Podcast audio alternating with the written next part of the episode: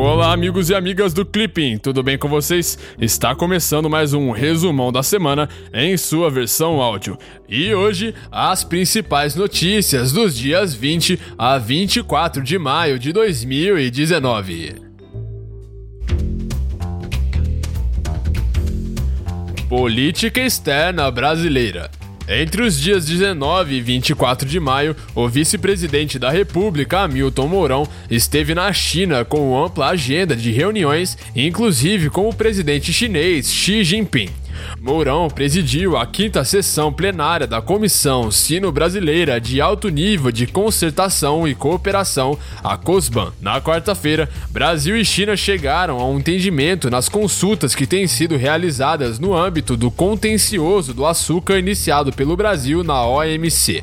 Nos termos do entendimento alcançado, as preocupações que embasaram o pedido de consultas brasileiro deverão ser atendidas de modo mutuamente satisfatório sem a necessidade do estabelecimento de um painel na OMC para examinar a matéria. Na quinta-feira, foi informada pelo Itamaraty a escolha do nome do Instituto de Divulgação de Cultura Brasileira no Exterior, o Instituto Guimarães Rosa. O instituto, cujo nome homenageia o autor do clássico da literatura brasileira Grande Sertão Veredas, de 1956, terá unidades em cinco cidades de acordo com Itamaraty serão Nova York, Londres, Tel Aviv, Luanda e Lima.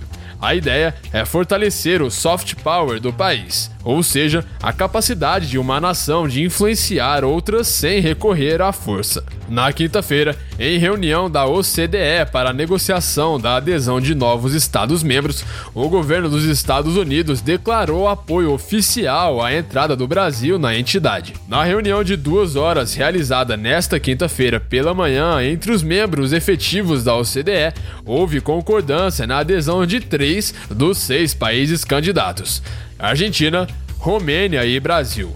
Os outros três são Bulgária, Peru e Croácia.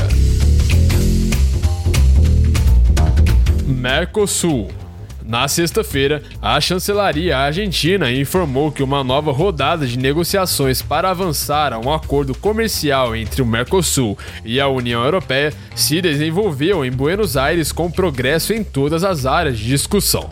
A última reunião havia sido celebrada em março passado, também na capital argentina. Os principais entraves são relacionados ao setor agrícola e à resistência da União Europeia a abrir o seu mercado aos produtos do bloco. Mais recentemente, houve divergências entre Brasil e União Europeia em relação a carnes, açúcar e setor automotivo. União Europeia na terça-feira, a primeira-ministra britânica, Theresa May, anunciou que pedirá ao parlamento que decida se haverá um segundo referendo sobre a saída do Reino Unido da União Europeia. O parlamento já rejeitou três vezes o acordo negociado por ela com Bruxelas. Na sexta-feira, a primeira-ministra britânica, Theresa May, anunciou que deixará o cargo no próximo dia 7 de junho. A decisão ocorre após quase três anos de desgastes causados por sucessivos fracassos passos na condução do Brexit. América Latina na segunda-feira, a Assembleia Nacional Constituinte, a ANC da Venezuela, decidiu nesta segunda-feira que vai estender seus trabalhos até o fim de 2020. O órgão eleito em julho de 2017, após convocação pelo presidente Nicolás Maduro, numa tentativa de esvaziar os poderes da Assembleia Nacional, o parlamento oficial do país, controlado pela oposição, só deveria funcionar por dois anos até o próximo mês de agosto. Na terça-feira, a Organização das Nações Unidas, a ONU, afirmou que os venezuelanos que fogem da crise em seu país devem ser tratados como refugiados, que, segundo a lei internacional, não podem ser expulsos sumariamente do local em que pedem abrigo ou devolvidos a seu lugar de origem. Estados Unidos Na sexta-feira, os Estados Unidos anunciaram ter chegado a um acordo com o Canadá e o México para eliminar as tarifas sobre a importação de aço e alumínio de ambos os países, no sinal de alívio à guerra comercial travada pelo governo do presidente Donald Trump há um ano. A decisão, segundo Trump, deve abrir caminho para a ratificação do TMAC, pacto que substituirá o Tratado Norte-Americano de Livre Comércio, o NAFTA. Em troca, Canadá e México comprometeram-se em retirar tarifas que haviam sido impostas em retaliação à taxação norte-americana.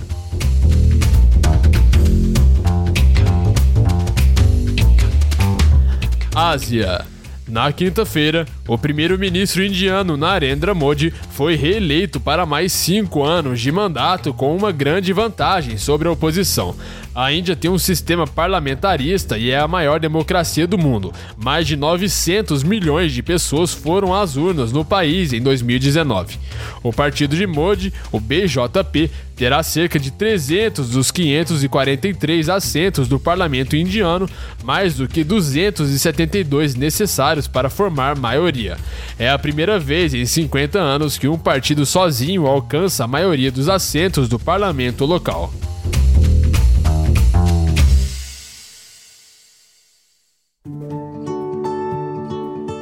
Então é isso aí. Essas foram as principais notícias e atualidades dessa semana. Se você gostou, não se esqueça de deixar o seu feedback aqui na plataforma do Clipping ou então no nosso Instagram, no nosso SoundCloud. E qualquer dúvida, pode entrar em contato com a gente, beleza? Então eu vou ficando por aqui. Um grande abraço e te vejo na semana que vem.